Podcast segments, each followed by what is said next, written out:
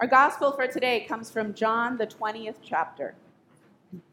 In the evening of that same day, the first day of the week, the doors were locked in the room where the disciples were for fear of the temple authorities. Jesus came and stood among them and said, Peace be with you. Having said this, the Savior showed them the marks of crucifixion. The disciples were filled with joy when they saw Jesus, who said to them again, Peace be with you.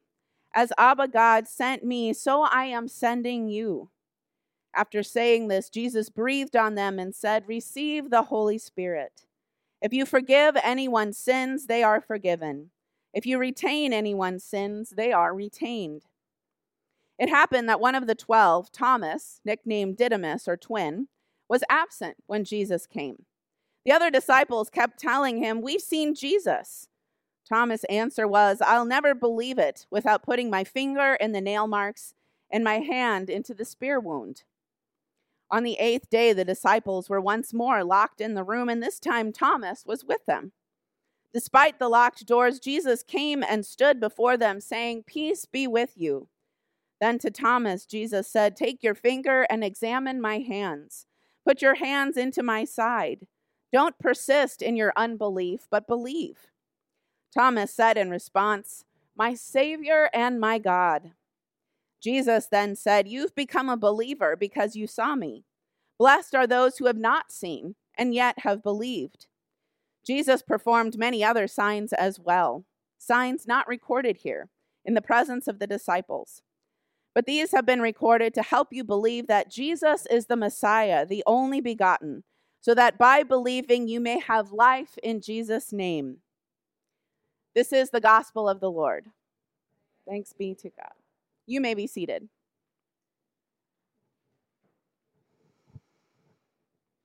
Grace to you and peace from God, our Creator, and our risen Lord Jesus Christ. Amen.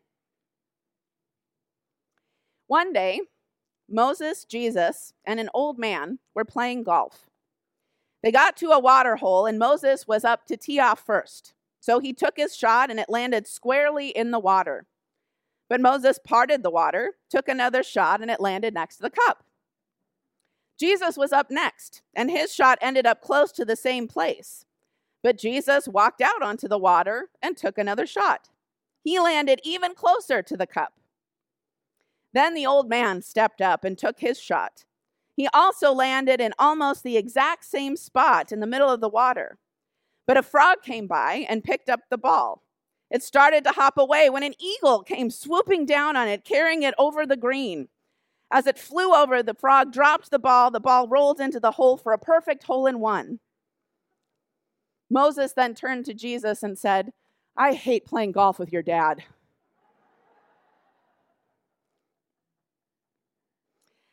How do we know that God exists in the world today? How do we know that Christ was truly risen?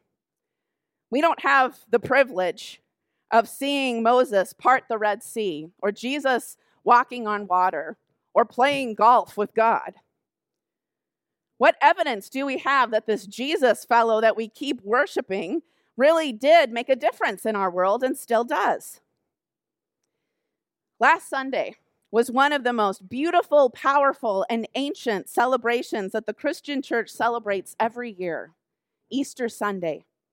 The day when we sing and praise God with alleluias because Jesus has risen from the dead and have triumphed over sin and death, promising us a new and eternal life.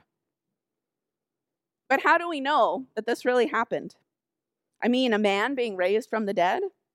That's just as difficult to believe as an old guy getting a hole in one with the help of a frog and an eagle.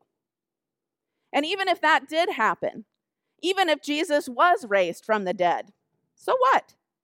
What difference does it really make whether we believe it or not? There's obviously still war all around the world, not just in Ukraine. People are still starving and dying from diseases. There's still murder and violence abuse, pain, and suffering.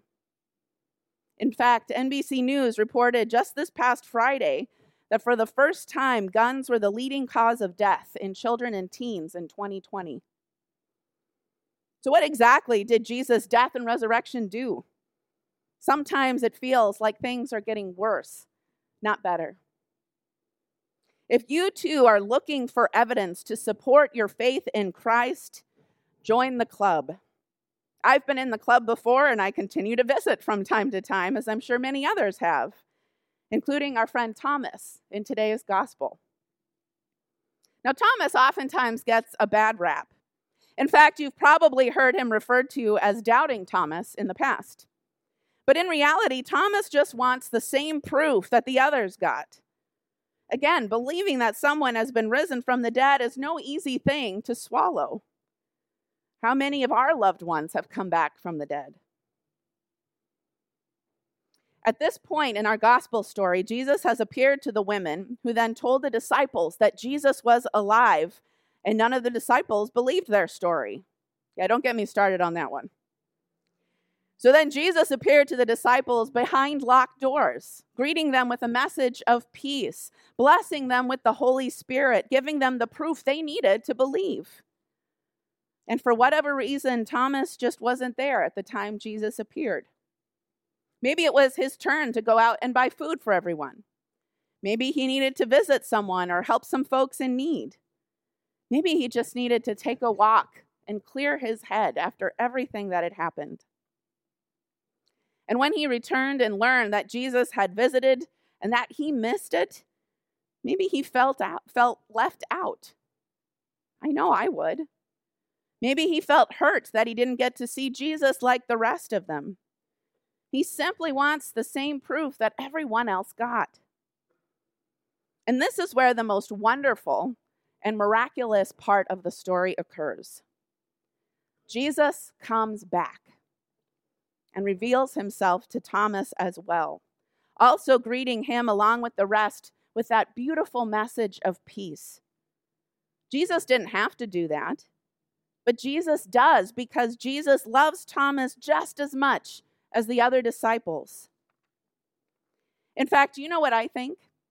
I think Jesus purposely appeared to the disciples for the first time without one of them there, so that Jesus had the opportunity to return and show how much God cares for all of God's children, each and every one. God will never leave anyone behind. And God will always come to us, especially in our struggles, and will bring us a message of peace and empower us to go on and help us believe in the goodness, faithfulness, and love of God. It is now the year 2022. Many generations have gone by and have wondered why Jesus hasn't returned as he promised to permanently end the pain and suffering of the world. And while we don't know why, we do see the acts of God and the power of Jesus' life and resurrection still among us today. We see it through the miracle of birth. We see it through the miracles of science and technology that have worked to prevent death and provide healing for so many, most recently in the form of vaccines.